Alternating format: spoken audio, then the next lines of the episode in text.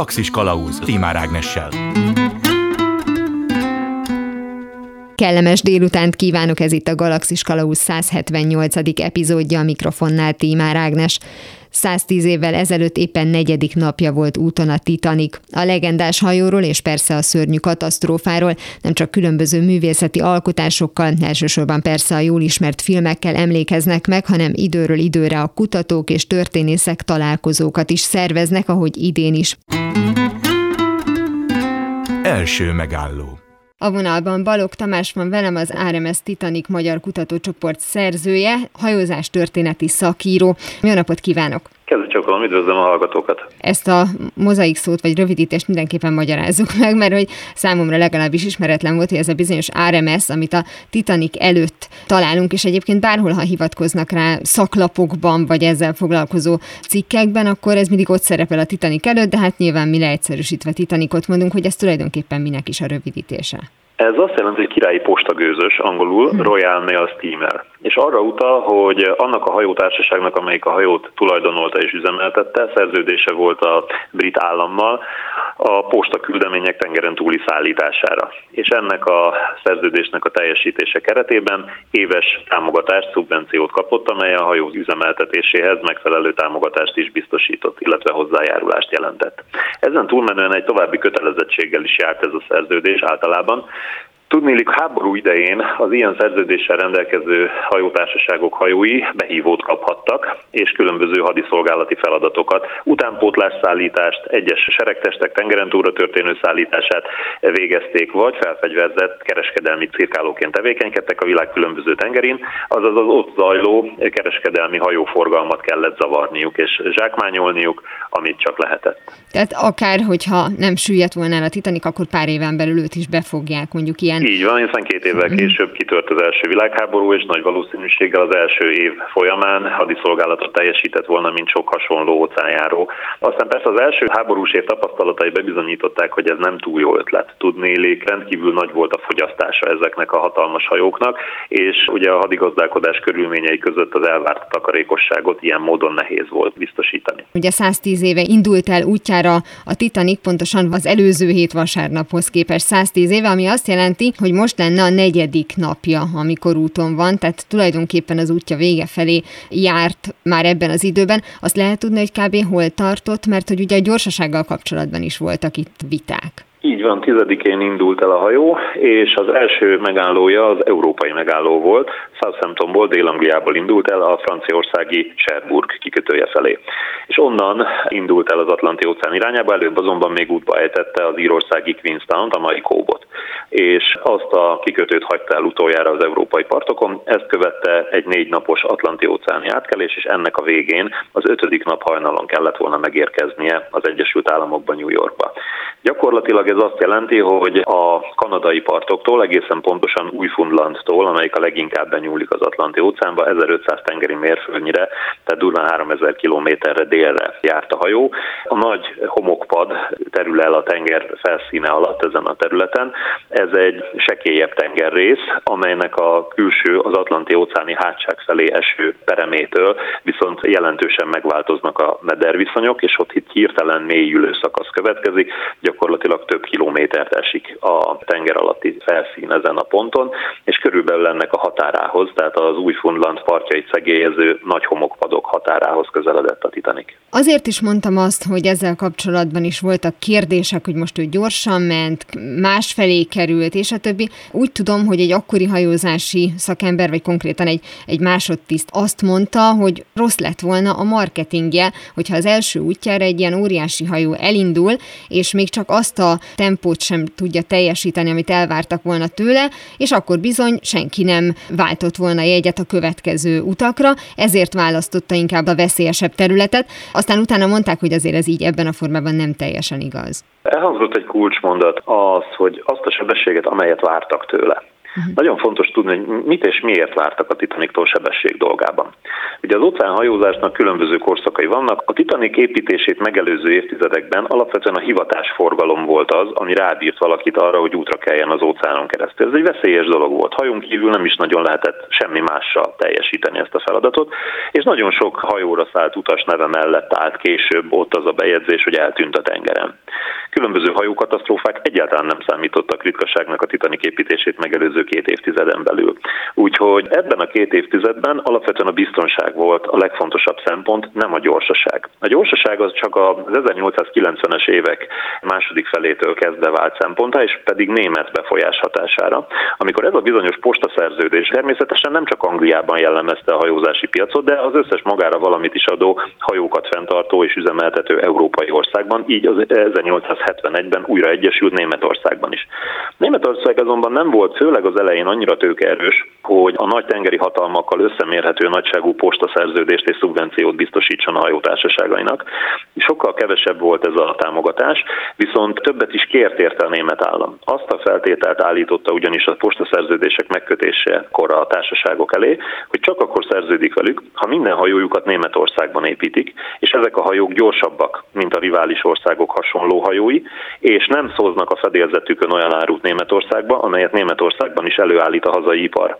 Tehát egy nagyon erős protekcionista politika állt a németországi postaszerződések hátterében, és ez bizony oda vezetett, hogy a németek teljesítették a feladatot, és páratlanul gyors óceánjárókat építettek, ekkortól vált marketing elemmé a sebesség kérdése is. 1892 és 1902 között, ugye ezt az évtizedet hívják az óceánhajózás német évtizedének, amikor csak és kizárólag német óceánjárók birtokolták a piacot, a legtöbb ember német óceánjárókon akart utazni, annyira kiválóak voltak. A britek pedig elképedve nézték, hogy az úgynevezett kék szalagot, vagyis az Atlanti óceán leggyorsabb átkelésért járó eszmei díjat, azt folyamatosan német hajók hozzák el. 1903-ban született arról döntés, hogy az admiralitás, vagyis a brit haditengerészeti minisztérium támogatja a kereskedelmi hajózási társaságok közül a legnagyobb brit kézen maradt társaságot, a Cunard Line-t, és pedig két olyan hatalmas óceánjáró felépítéséhez biztosít számukra támogatást, pénzügyi forrást, nem csak az építkezéshez, de az üzemeltetéshez is,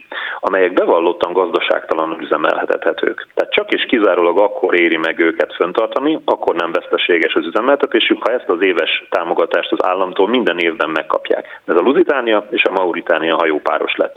Ezek olyan elképesztő sebességet diktáltak, és ez került olyan sokba, hiszen ezeknek a hajóknak a gépeit etetni szénnel, csak nem 10 tonna szenet egy-egy úton a hajók. Tehát a brit admiralitás úgy szerezte vissza elsőbségét a tengerhajózásban, hogy egy akkora tétet emelt, amerő azt feltételezte, hogy egyetlen más állam sem fogja követni őket ebben, hiszen veszteséges hajókat senki nem fog építeni csak azért, hogy a nemzeti büszkeséget visszaszerezze vagy helyreállítsa. A Titanic esetében pontosan hasonló megfontolásokból nem követték érdekes módon ezt a logikát. Ők azt mondták, hogy nem fognak veszteséges hajókat építeni. Tehát azt a sebességi rekordszintet, amit néhány évvel a Titanic építése előtt a rivális angol hajótársaságok beállítottak állami támogatással, nem is akarták elérni. Pontosan tudták, hogy az ő hajók nem lesznek olyan gyorsak. Akkor mégis minél voltak gyorsabbak? Ugye általában az akkori óceánhajózásban az általános sebességérték 18 csomó, tehát óránként kb. 30-35 km per órás sebességet jelentett. Ugye ne felejtsük, hogy az, arról a korról beszélünk, amikor még a gépjárművek sem mentek ennyivel a szárazföldön. Tehát azért akkoriban ez egy egészen jó sebességértéknek számított. A Lusitánia és a Mauritánia gyakorlatilag 30 csomó közelébe 26 csomós átlagos üzemi sebességet diktálva szelt át az óceánt. El tudjuk akkor képzelni, hogy ez mekkora előnyt jelentett. Na most ehhez képest a Titanicot és testvérhajóit 22-23, legfeljebb 24 csomós sebességre tervezték. Ebben az üzleti logika az volt, hogy ők nem két hajót építettek, mint a Cunard, hanem hármat építenek. Az Olimpikot, a Titanicot és a Gigantikot eredeti terveik szerint, aztán a Titanic elsüllyedése után ez utóbbi hajót Britannic névre nevezték át. Ugyanis így öt naponta tudtak útnak indítani egy hajót, vagyis minden héten lett volna egy hajójuk, amelyik úton van. Ezzel egy folyamatos forgórendszert tudtak volna kialakítani, így a csekélyebb sebesség is a három hajó mellett elegendő lett volna ugyanakkor a üzleti sikernek a biztosításához. Sőt, persze aztán a tragédia után könnyű volt a féle bulváros szempontokat keresni és leegyszerűsítő magyarázatokat találni arra, hogy mi és miért történt a tragédia okai között. Ezek azonban nem állják meg a helyüket. Különösen arra tekintettel nem, hogy a Titanicot azon a bizonyos tragikus éjszakán a kapitánya még tovább is vitte a déli irányba annak érdekében, hogy biztosan elkerülje a jéghegyeket. Ez tehát egy teljesen fatális véletlen volt. Említette az előbb, hogy nem is annyira a sebesség volt ebben az időben a fontos, hanem a biztonság. Hát ugye akkor mi jut az ember eszébe, hogy az a minimum, hogy annyi mentőcsónakunk van, amennyi ember utazik rajta. Ez ugye tudhatóan nem így volt, pontosabban kiszedegettek még néhányat, hogy legyen még hely. Ez hogyan férhetett bele az akkori hajózási elképzelésekbe? Maga a csónak kérdés az egy a Titanic építése idején már hosszú évek óta a viták keresztüzében álló kérdés volt. A hajógyárak, így a Titanicot építő Belfasti Highland és Wolf hajógyár is fölkészültek arra, hogy a törvényhozók rövidesen módosítani fogják azokat a szabályokat, amelyek a hajók fedélzetén elhelyezendő mentőcsónakok számáról szólnak. Ez azonban érdekes módon a Titanic építéseit megelőzően végül is nem történt meg. Így a korabeli hatályos szabályok szerint szerelték fel a Titanicot mentőcsónakokkal, sőt, egyébként a korabeli előírásokat még meg is haladták, tehát több ember számára biztosítottak mentőcsónakot, mint amennyit a törvény szerint minimálisan kellett volna.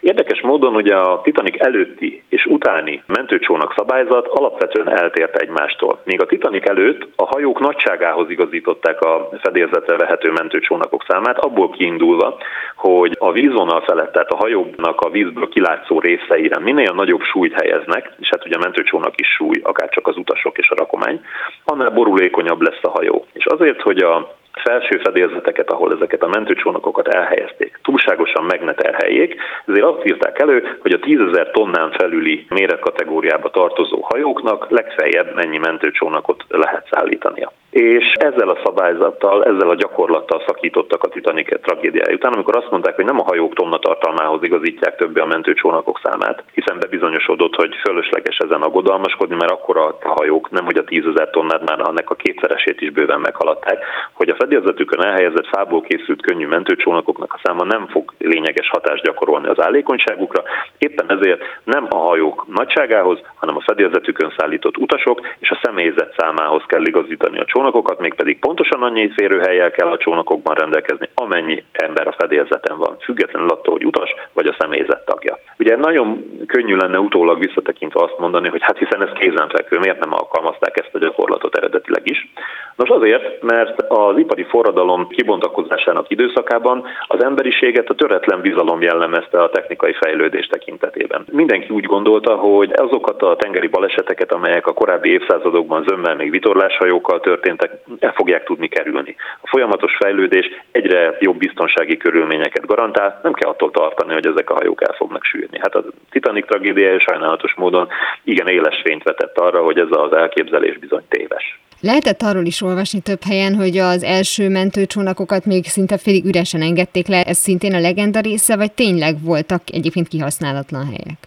Valóban voltak kihasználatlan helyek, ennek több oka van. Egyrészt a, a léghegyel történő összeütközést követően eltartott egy ideig, mire mindenki fölfogta, hogy tulajdonképpen életveszélyben vannak. Ugye a, attól függően, hogy valaki a személyzet tagja volt-e, és ha igen, akkor a hajó melyik részén dolgozott, lent az ütközéssel érintett területeken mélyen a víz alatt, vagy fönt magasabb részeken. Ugye eltelt egy kis idő, mire fölfogta ezt, hogy valódi veszélyhelyzet van. Az utasok még később fogták föl ezt a helyzetet, és ugye annak érdekében, hogy a tisztikar tagjaik, akik az evakuációt irányították, mind mindvégig nyugodt körülményeket tudjanak biztosítani, hiszen elég nagy baj az, hogy a hajó el fog süllyedni. Ezt pánikkal súlyosbítani nagyon-nagyon kockázatos dolog lett volna, ezért mindent megtettek annak érdekében, hogy az utasok megőrizzék a nyugalmukat. Magyarán ebbe az is beletartozott, hogy nem nagyon kötötték az orrukra, hogy mi és mikor fog történni. Ugye ma már ez elképzelhetetlen. Minden hajón rendszeresen kiürítési gyakorlatokat tartanak, nem törődve azzal, hogy az utasok számára ez adott esetben a napi programjukban kényelmetlenséget okoz.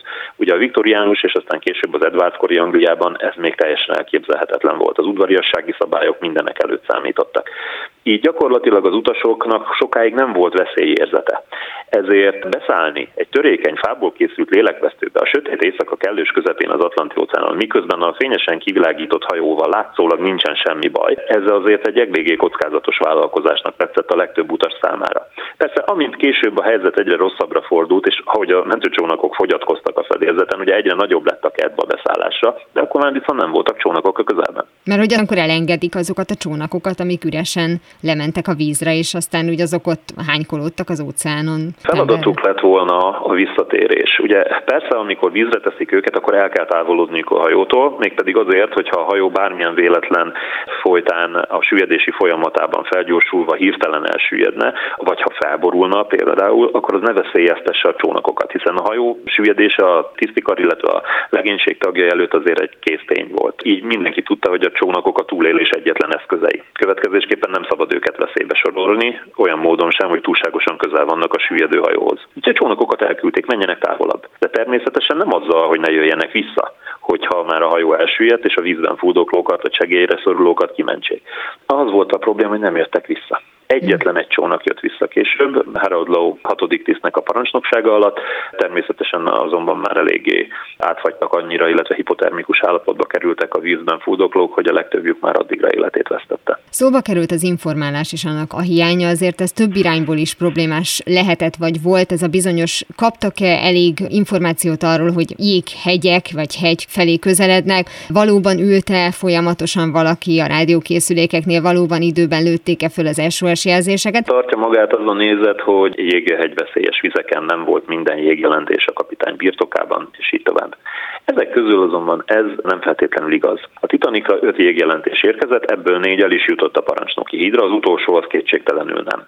Ennek ellenére az előző négy is igen pontosan körülhatárolta azt a területet, ahol nagyobb a jéghegyek koncentrációja, és ennek az információnak a birtokában Smith kapitány úgy döntött, hogy dél felé módosítja a hajó útirányát. Azért, hogy biztonságosan eltávolodhasson attól a jéghegy koncentrációtól, ami a nap folyamán érkezett négy jégjelentésben eléggé pontosan körülhatárolva a tudomására jutott. Ahogy ön is említette, ez a hajóba, illetve a mentőcsónakokba való beszállás, ez problémás volt. Azt lehet olvasni, hogy bár ugye nem teljesen felmérhető az, hogy hányan élték túl, értelemszerűen a nőket és a gyerekeket előre jelszó alapján az első osztályon utazó nőknek a 94%-a, hogyha jól tudom, élte túl, és ugye ilyen arányban csökkent aztán a férfiak száma, másodosztály, harmadosztály, de hogy ahogy ugye jöttek lefelé a hajók, még volt, aki a harmadosztályról is be tudott ugrani, pont azért, mert valaki nem mert az elsőről, ahogy ugye ön is mondta. Ugye utalt arra, hogy először a nők és a gyerekek. Ez például egy egyáltalán nem hivatalos szabály volt, ez az úgynevezett Birkenhead Order. 1840-es években történt ugyanis, amikor a britek Dél-Afrikában rendezkedtek be, és az akkori korábban ott lévő holland gyarmatokat vívták éppen, hogy egy nagyobb seregtestet kellett tengeren túl elszállítani Fogföldre. És ennek a seregtestnek a szállítóhajója a Birkenhead volt, amelyik a Fogföldtől nem messze zátonyra futott és a parttól látótávolságban történt a szerencsétlenség, a hajó biztosan ott ült az átonyon, nem akart elsüllyedni, viszont nem is tudtak semmit se kezdeni vele, se előre, se hátra. Nem tudták leszabadítani az átonyból. És hát egy idő után az időjárási körülmények kedvezőtlenül megváltoztak, és a hajót elkezdte szétverni a hullámzó tenger, illetve az orkánál erősödő szél. És hát mit volt mit tenni? Megkockáztatták, hogy vízbe ugorva, vízben próbálják elérni a partot. Ugye ott volt egy komplet hadsereg lovastól, mindenestől, és mivel akkoriban a hadseregeket úgy vezényelték egyik kontinensről a másikra, hogy a családi állapotuk szerint a nős tisztekkel a feleségeik és a gyermekeik is együtt utazhattak, gyakorlatilag nők és gyerekek is voltak a fedélzeten. És a, az expedíciós haderőnek a parancsnoka a szerencsétlenül járt hajó kapitányával egyeztetve úgy döntött, hogy a mentőcsónakokban, hiszen eléggé kevés volt az egész hadseregnek, semmiképp sem volt elég, a nőket és a gyerekeket helyezik el. Ugye ezzel a férfiakra is nyilván pozitív hatást gyakorolt, hiszen abba a mentális szerepbe tudta hozni őket, hogy azt tegyék, ami katonaként is a dolgok egyébként, hogy adott esetben segítsenek másokon, nyilván nem fegyveresen, hanem áldozzák fel az életüket, ha úgy tetszik. És ugye ez az ő parancsa volt, hogy először a nők és a gyerekek. Ez jutott eszébe Charles Herbert Lightolernek a Titanic fedélzetén, és amikor ugyanabba a helyzetbe kerültek, hogy felismerték, hogy a fedélzeten tartózkodók számához képest nincsen elegendő mentőcsónak, akkor mégis milyen alapon válasszák ki, hogy kik azok, akik beszállhatnak a csónakokba, akkor ez a hat évtizeddel korábbi esemény jutott az eszébe, ezt idézte föl, és erre tett javaslatot Smith kapitánynak, aki azt elfogadta. A magyar érintettség is érdekes ebből a szempontból. A feltételezett áldozatok, esetleg a feltételezett túlélők körében is ugye találunk vagy találhatunk magyarokat, illetve hát ugye a megmentésre siető Kárpátiának is az orvosa magyar volt, hogyha jól tudom. Így van. Nagyon sokáig e tekintetben is tartották magukat különböző legendák, hogy a Titanicnak voltak magyar utasai. Leginkább például a Soproni Kisik család nevét említik a leggyakrabban. Philip Gowen az Egyesült Államokban azóta már meghalt Titanic kutató 11 évnyi munkával gyakorlatilag felderítette, illetve rekonstruálta a Titanic hitelesnek tekinthető utaslistáját. Ebből tudjuk, hogy nem volt magyar utas a fedélzetem, egészen pontosan egy Weisslipót nevű másodosztályon utazó szobrászművész volt, aki akkor már nem magyar állampolgárként, hanem az Egyesült Királyság állampolgáraként utazott Angliából Kanadába, hogy ott új szobrászkarriert létesítsen. Tehát ő ugyan magyar származású volt, és etnikailag is magyar, egyébként Budapesten született szeméről van szó, de ő akkor már angol állampolgárként utazott a hajón. Amiről nincsenek, vagy kevésbé megbízhatóak az adatok, azok a cselédség tagjai, hiszen ugye az első osztályon annak idején a High Society tagjai is utaztak, és ők bizony kiterjedt cselédséget vittek magukkal, úgyhogy még tartja magát a, a gyanú, hogy esetleg a cselédség tagjai között lehettek olyan személyek, akik magyarok vagy magyar állampolgársággal rendelkező személyek voltak. Akiről még biztosan tudjuk, hogy magyar állampolgárként utazott a hajón, az egy másodosztályú férfi utas volt, aki Franciaországban telepedett le, ő azonban etnikai szlovák volt. Beszélt magyarul, mert az any, édesanyja magyar származású volt, de akkor már az osztrák-magyar monarchia állampolgárságától ő megvált, és francia állampolgárként utazott a hajón, őt Michel Navratilnak hívták, és valóban rajtuk kívül egyedül a mentőhajó hajóorvosa, Lengyel Árpád az, akiről kétséget kizáróan tudjuk, hogy magyarként közvetlen köze van az eseményekhez. Zárásul még a katasztrófa hát hatásairól is beszéljünk, abban a szempontból, hogy bizonyos szabályozásoknak a megváltozása is ehhez a katasztrófához köthető, másrésztről pedig, hogy hát folyamatosan van valamiért egy ilyen vágy, hogy indítsanak egy Titanic 2-t, amelynek az indulását újra és újra eltolják, vajon miért hát ki akarna rá jegyet váltani? Igen. A helyzet az, hogy a Titanic általánosan érvényes hatást gyakorol az emberiség történetére. Ebben valószínűleg több tényező játszik közre. Az egyik minden bizonyal az, hogy a tragédia az nagyon közel esik időben az első világháborúhoz. És kvázi előre is jelezte azt. Tehát a boldog békeidők végzetének egy, egy igen nagyon baljóslatú előjele volt, ami aztán később valódi erőszakba torkollott. Minden esetre milliók fantáziáját mozgatja meg azóta is, és egyáltalán nem csoda, hogy univerzális érdeklődés nyilvánul meg iránta, hiszen a fedélzeten az utasok és a személyzet tagjai körében lezajlott események, azok a szörnyű választási kényszerek, hogy meneküljön el az ember akár egyedül is, vagy maradjon mindvégig a családtagjaival, ezek nagyon is nehéz választások elé állítottak mindenkit, és aztán aki túlélte később, annak egy egészen bizonytalan másféle jövővel kellett szembenéznie, nem csak ugye amiatt, hogy adott esetben egyedüli túlélő volt a saját családjából, de amiatt is, hogy egy komplet világfelfordulás következett két éven belül.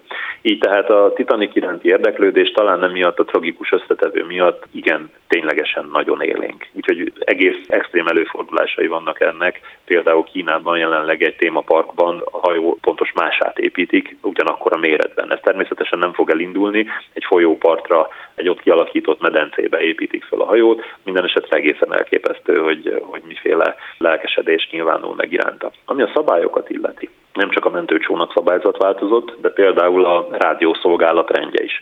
Ugye akkoriban, amikor a katasztrófa történt, a hajó fedélzeti rádió az leginkább egy luxuscikknek számított, amelyet a fedélzeten utazók igénybe vettek arra, hogyha más hajókon utazó ismerőseiknek, barátaiknak üzeneteket akartak küldeni. A hajózás biztonsági szempontok akkoriban még nem feltétlenül dominálták ennek az eszköznek a használatát. Ez alapvetően megváltozott a tragédia után, és előírták, hogy minden hajó köteles egyrészt rádióval rendelkezni, másrészt folyamatos rádiószolgálatot fenntartani. Hiszen a Titanic katasztrófa idején a történtek helyszínéhez nagyon közel horgonyzott egy hajó, amelyik éjszakára pont a jéghegyveszély miatt letett horgony, ám a fedélzetén nem tartottak 24 órás rádiószolgálatot, mert csak egy rádiósuk volt, egy műszakban, így ugye neki is valamiféle időt kellett biztosítani, hogy aludjon, kipihenje magát, és a tragédia idején ő igen horkolt. Gyakorlatilag nem volt váltótársa, ezért a rádió is használaton kívül maradt. Így előírták, hogy kettőzött rádiószemélyzetet kell minden hajónak magával vinnie, éppen azért, hogy folyamatos szolgálatot tudjanak biztosítani akkor is, hogyha az éppen szolgálatban volt rádiósnak pihenésre van szüksége. Nagyon szépen köszönöm Balog Tamásnak, az RMS Titanic Magyar Kutatócsoport szerzőjének, hajózás történeti szakírónak, hogy mindezeket elmondta. Köszönöm én is. 42. Mihely is tudjátok, hogy mi a kérdés, érteni fogjátok a választ is. Miután a Titanic április 14-én évfél előtt pár perccel jéghegynek ütközött és süllyedni kezdett, a zenekar elkezdett játszani, hogy segítsen megőrizni az utasok nyugalmát, miközben a legénység a mentőcsónakokba segítette őket. Sok túlélő azt állította, hogy a végsőkig játszottak. Mivel a zenekar egyetlen tagja sem élte túl a katasztrófát, legendák születtek arról is, hogy mit játszottak. Hamarosan folytatódik a Galaxis Kalauz, többek között Pásztor Katalin történész mesél majd arról, hogy milyen milyen volt a hazai zenei élet a 19. században. Galaxis Kalauz Ez itt továbbra is a Galaxis Kalauzin Tímár Ágnes vagyok. Az előző fél órában Balog Tamás hajózás történeti szakíróval beszélgettünk a Titanic hét kapcsán magáról a legendás hajóról. A zenekar tovább játszik kifejezés a Titanic katasztrófájához kötődik, ha bár azóta újabb és újabb jelentés tartalmakkal bővült. Talán a hajó zenekarának megrendítő helytállása is arra példa, hogy a zene feladata esetenként történelmi korszakonként eltérő lehet, de fontossága azonos mértékű. Második megálló. A vonalban Pásztor Katalin történész van velem, jó napot kívánok! Jó napot kívánok, kedves Ágnes, és üdvözlöm a hallgatókat is. Bár mi azzal is fogunk foglalkozni egy picit, hogy a 20. század első felében hogyan alakult a zenei élet hazánkban, de azért azt hiszem, hogy azt leszögezhetjük, hogy ugye 1912 az még az úgynevezett hosszú 19. század vége, vagyis mi a 19. századnak a mondjuk úgy, hogy zenei vagy akár táncos báli szokásaival is fogunk foglalkozni a következő beszélgetésben, és ezzel is indítunk.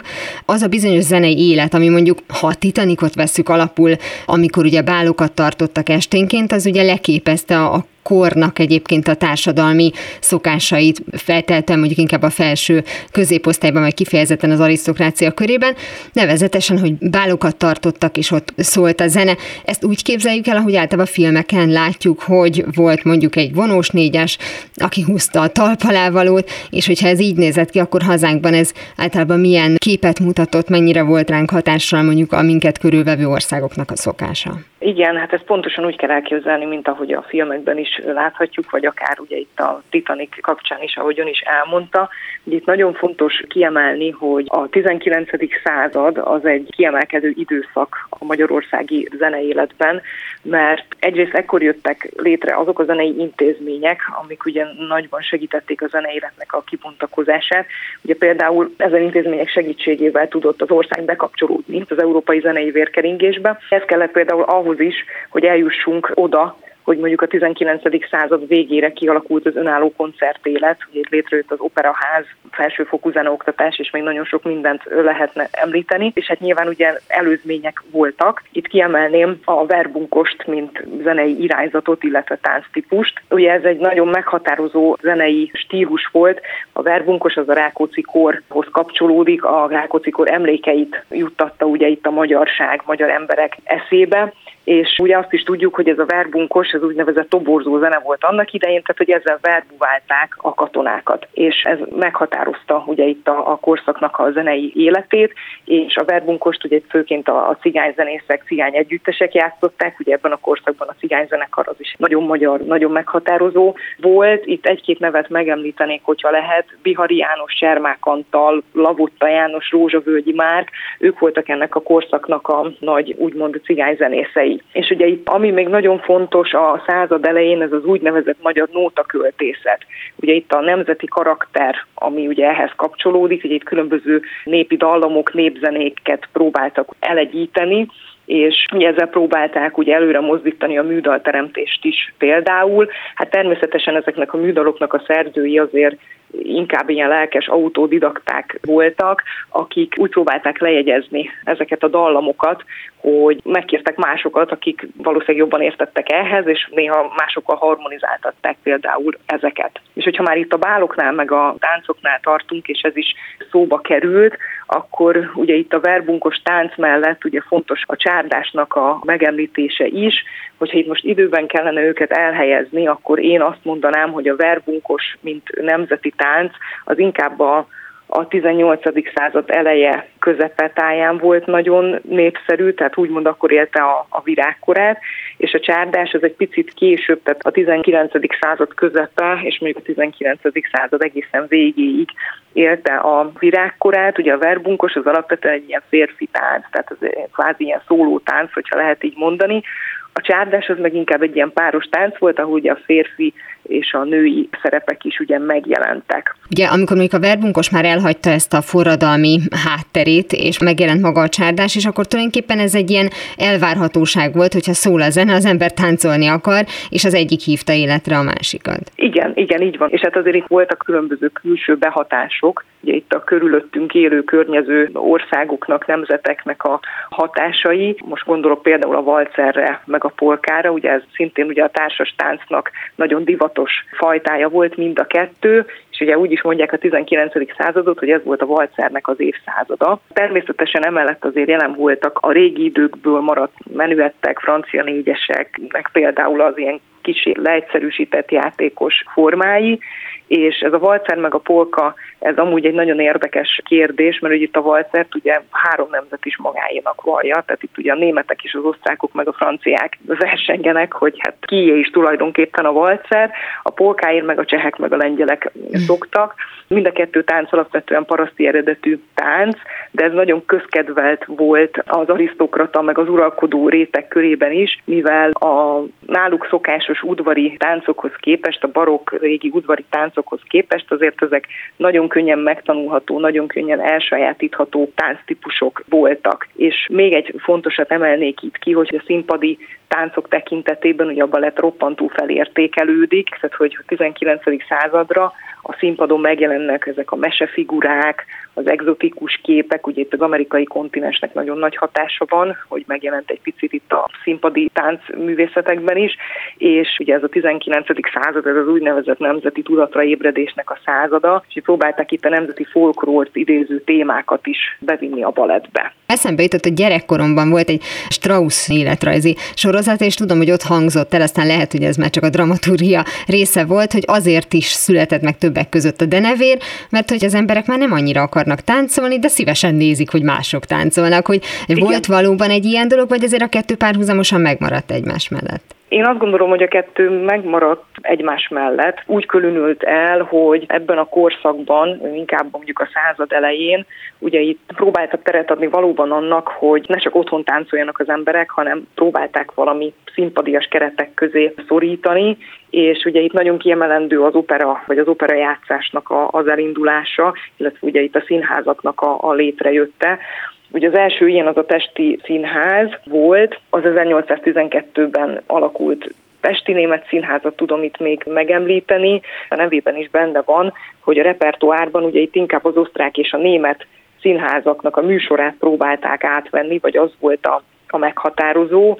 Itt aztán idővel persze képbe kerültek Mozart operák mellett francia vígoperák, olasz operák, itt ugye Rossini, Donizetti, Bellinnek a nevét lehetne megemlíteni, és ugye már az előbb emlegetett balett előadásokra is ugye próbáltak odafigyelni, de hát sajnálatos módon, mint tudjuk, 1847-ben ez a, ez a Pesti Német Színház, ez ugye egy tűzvésznek az áldozata lett, és leégett az egész épület. A másik ilyen mérföldkő ugye a Pesti Magyar Színház, ami 1837-ben került átadásra, és ugye ez lett a későbbi Nemzeti Színház, 1840 ugye már Nemzeti Színháznak hívjuk. Itt érdemes megemlíteni ugye az erdélyi vonalat, itt a Kolozsvári első magyar színházat, tehát itt az erdélyi arisztokrácia volt az, aki ezt a színházat támogatta. A század elején azért az nagyon fontos tudni, hogy az énekeseknek meg a színészeknek a szerepköre az nem különült el úgy, mint mint manapság. Tehát gyakran lehetett olyat tapasztalni, hogy adott esetben mondjuk egy színházi zenész, az többféle feladatkört is ellátott, sokszor ők írtak zeneműveket, vagy ha nagyon gyorsan kellett valami kiegészítést, akkor belekomponáltak egy adott darabba, plusz dalbetéteket, adott esetben hangszereltek is, és sok esetben ugye itt kicsit színésznek is kellett lenni. És akkor ugye az is felmerül, hogy ha táncolni nem is, de táncot nézni szerettek, vajon a zenével is hasonlóan voltak-e mondjuk a 19. században, hogy egy ideig az teljesen természetes volt, hogy főleg úri kisasszonyok otthon igenis tanuljanak meg legalább zongorán játszani, és akkor egyébként kisebb társaságban azt meg is mutatják. De hogy esetleg mondjuk később már ez a zenélési vágy is megváltozott, és inkább csak hallgatták, vagy itt is van egy párhuzamosság, esetleg mondjuk sokkal célzottabban jelenik meg az, hogyha valaki zenélni akar tanulni, akkor az nem azért van, hogy szórakoztassa szombatonként a barátait, hanem azért, mert ebben egy karrier lehetőséget lát. Igen, ez is egy nagyon érdekes kérdés. Ugye tudjuk azt, hogy még mondjuk a 16-17. században, sőt még egy picit a 18. században is, hogy itt az arisztokráciának úgymond a mindennapi életéhez tartozott az hozzá, hogy illet zenét tanulni. Tehát az most mindegy volt, hogy az illető férfi vagy nő, de ez hozzá tartozott ahhoz, hogy az, hogy idegen nyelven tanultak, az, hogy utaztak, az, hogy akár külföldi egyetemeken tanultak, hozzá tartozott az is, hogy igenis illet egy hangszere megtanulni. Tehát ez kvázi egy ilyen reprezentációs célt is szolgált, és aztán igen, az is megfigyelhető, hogy, hogy egy idő után ez a reprezentációs cél picit így visszább és inkább azért kezdtek el az emberek zenét tanulni, hogy egyrészt saját magukat is szórakoztassák, másrészt pedig, hogy hivatásos zenészek legyenek. Tehát, hogy igen, ebből szerettek volna megélni, ezzel akartak foglalkozni, tehát ez ugye sem volt annyira egyszerű, és hát itt ugye szintén a 19. század ilyen szempontból megint csak nagyon fontos, mert ebben a korszakban van arra lehetőség, vagy ekkor teremtődnek meg azok az alapok, aminek köszönhetően akár például ugye megnyílik a Zeneakadémia, vagy, vagy az Operaház, itt a zeneegyleteket kell ugye megemlíteni, hogy végül is ezek az úgynevezett zeneegyletek voltak a kiinduló pontok, és ezeknek a zeneegyleteknek, ahogy növekedtek, ugye egyre több ilyen zeneegylet lett, ez ugye igényelt a szervezet magyar zeneoktatásnak a létrejöttét is és a 19. század mondjuk 30-as éveiben. Úgy kell elképzelni, hogy ilyen négy-öt évig működő énekes iskolák voltak, és az első fontosabb mérföldkő az az 1840-es Pest-Budai Hangászegylet énekiskolának a megalapítása volt, és annyira jól ment ez a dolog, hogy ez az úgynevezett Pest-Budai Hangászegyletnek az énekiskolája végül is az egyik vezető ilyen zene intézetté nőtte ki magát, és 1867-ben pedig felvette ezt a Nemzeti Zenebe nevet, és ugye hát innen már csak egy ugrás volt, egy kisebb ugrás ugye a Zeneakadémia, ami 1875-ben kezdte meg a működését, akkor még Országos Magyar Királyi Zeneakadémia néven, és ugye ez, ez volt az első olyan intézmény, ami felsőfokú zeneoktatást tudott biztosítani ugye a diákoknak.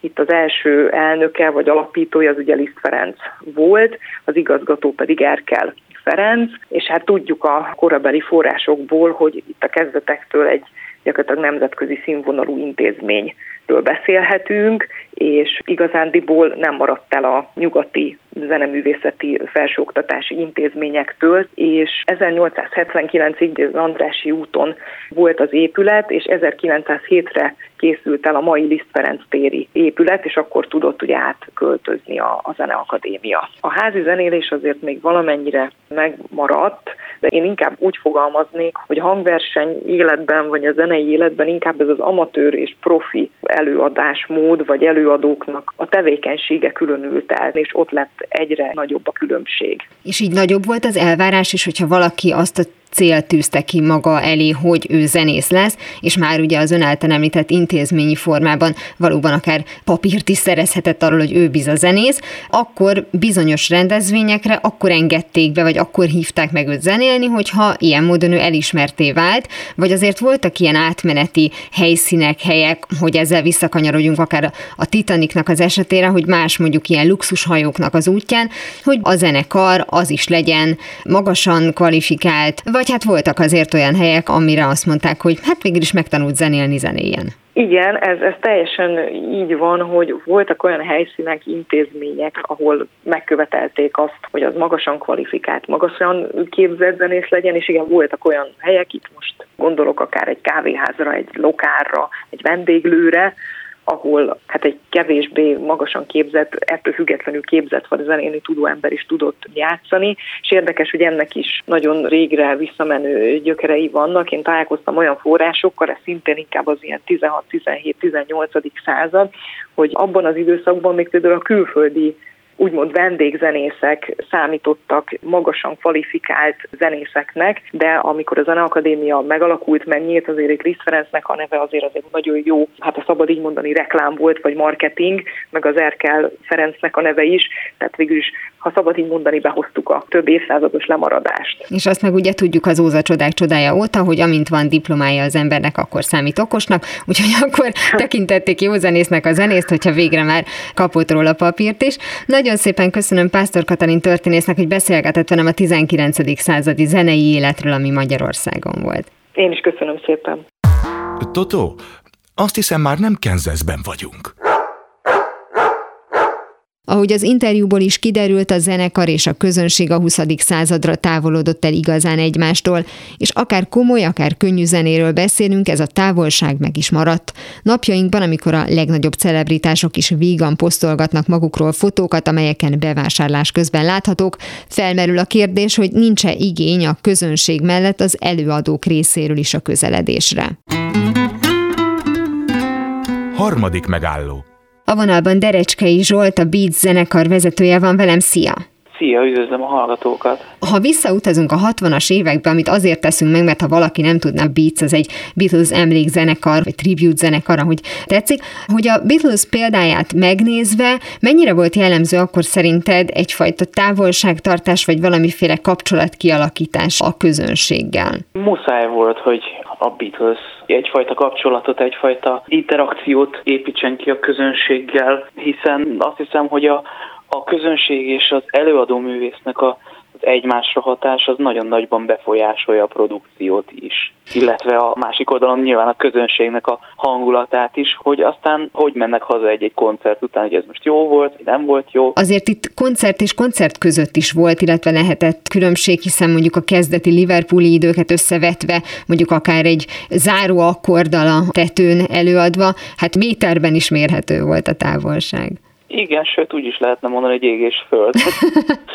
Igen, abszolút. Ugye koncertek között akkor mindenféle közösségi média és még telekommunikációs eszközök. Hát már nem azt mondom, hogy hiány, mert azért már tévé, rádió ugye létezett, de hát korán sem volt olyan elterjedt. Úgyhogy ilyen fan club volt, tehát rajongói klub volt, amit a Beatles-höz közel álló emberek működtettek. És hát nyilván a 60-as évek közepétől, amikor a Beatles befutott, akkor meg nem volt olyan nap, hogy valami hír vagy álhír meg ne jelent volna a Beatlesről. Valójában ugye itt nem kordonok választják el a zenekart a közönségtől, hiszen például mondjuk a Liverpooli időkben valószínűleg olyan közel volt az első sor, hogy tényleg fél méterre állhattak mondjuk John Lennon-tól. Inkább az a fajta távolságérzet, amit minthogyha soha nem akarna múlni, és az akarnán van a hangsúly. Tehát, hogy még akkor is, ha a rajongó szeretne közel kerülni a zenekarhoz, meg az adott zenészhez, talán igazán mégsem akar, nem? Tehát, hogy lehet, hogy van benne egy ilyen szándékos piedesztára emelés, amihez ő maga is ragaszkodik. Fú, ez nagyon érdekes kérdés, és ezt szerintem egyénenként kell vizsgálni, hogy éppen egy rajongónak, a hallgatóság egyes tagjainak milyen a habitusa, milyen a viselkedése, és ő maga hogy látja az adott művészt, hogy az adott ember hogy viszonyul az előadóhoz, mint individumhoz hogy tudja-e úgy tekinteni, mint egy embert, vagy egy bizonyos ilyen félistennek gondolja az előadót, és ilyen utómódon próbálja megközelíteni. Hát és ahogy te is mondtad, újságokban is lehetett a Beatlesről olvasni, amikor a leginkább futott a szekér, meg hát természetesen elkészültek a filmek, meg az egyedülálló klippek, tehát egyre inkább kialakult az a kép a hallgatóban, hogy hát ha akarnék, sem tudnék valóban egy ilyen éteri jelenséghez közel kerülni. Így van, és aztán 1965-66-ban, amikor a, a turnéknak a tetőpontja volt a Beatles szempontjából, John Lennon is már panaszkodott, hogy gyakorlatilag nekik sincs egy nyugodt percük, mert mindenhova, ahova lépnek, ha nem is tömegek,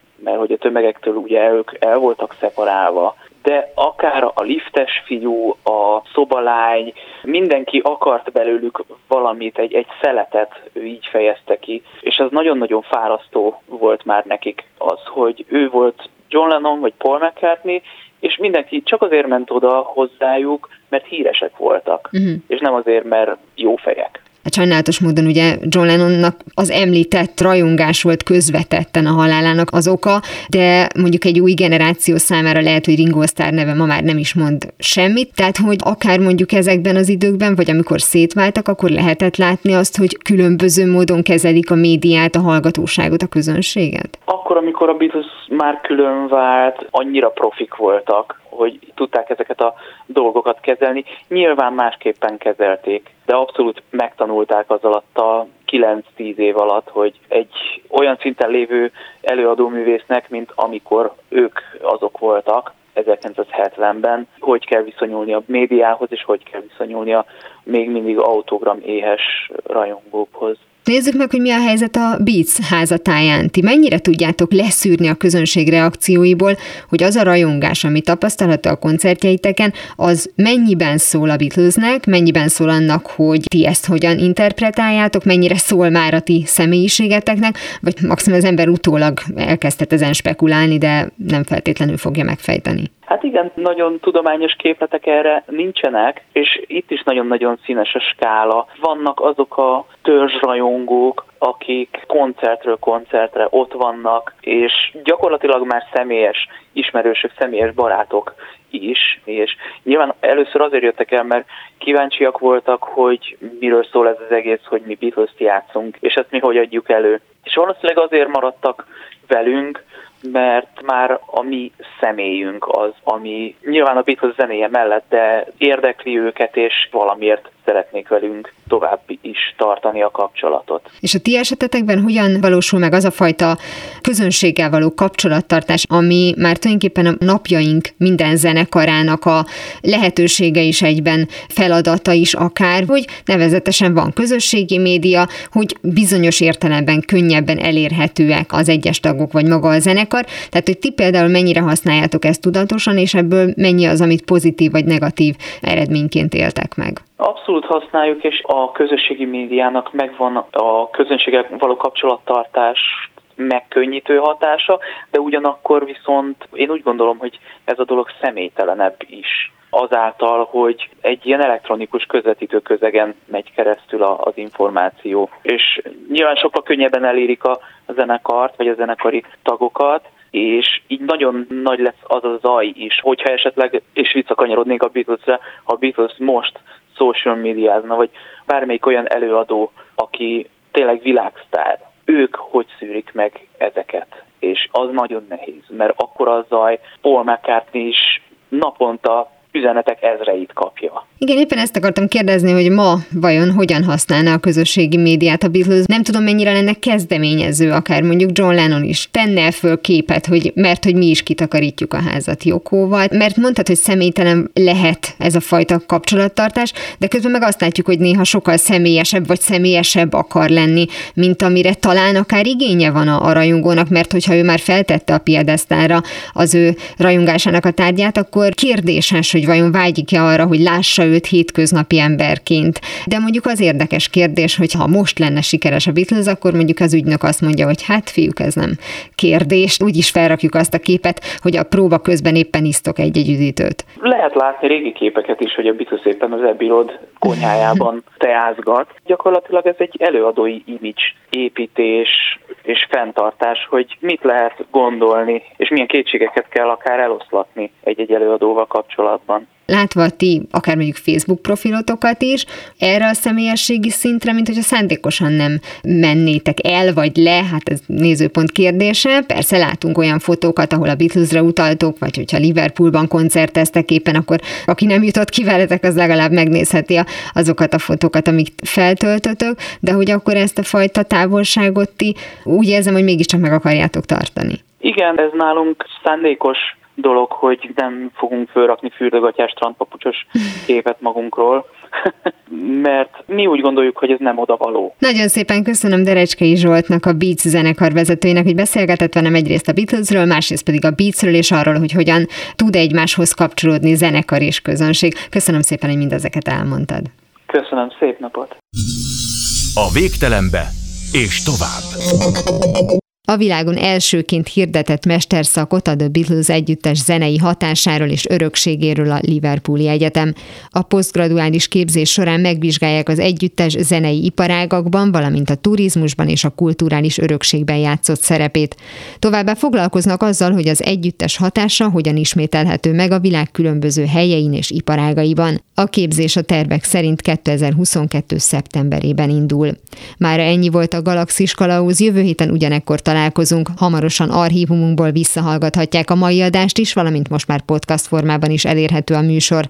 A Rádió és a Galaxis Kalauz Facebook oldalán további érdekességeket találnak, illetve ha még nem tették, iratkozzanak fel YouTube csatornánkra. Köszöni a figyelmüket a szerkesztő műsorvezető Tímár Ágnes. Viszont hallásra! Viszlát, és kösz a halakat! Ez volt a Galaxis Kalauz. Timár Ágnes műsorát hallották.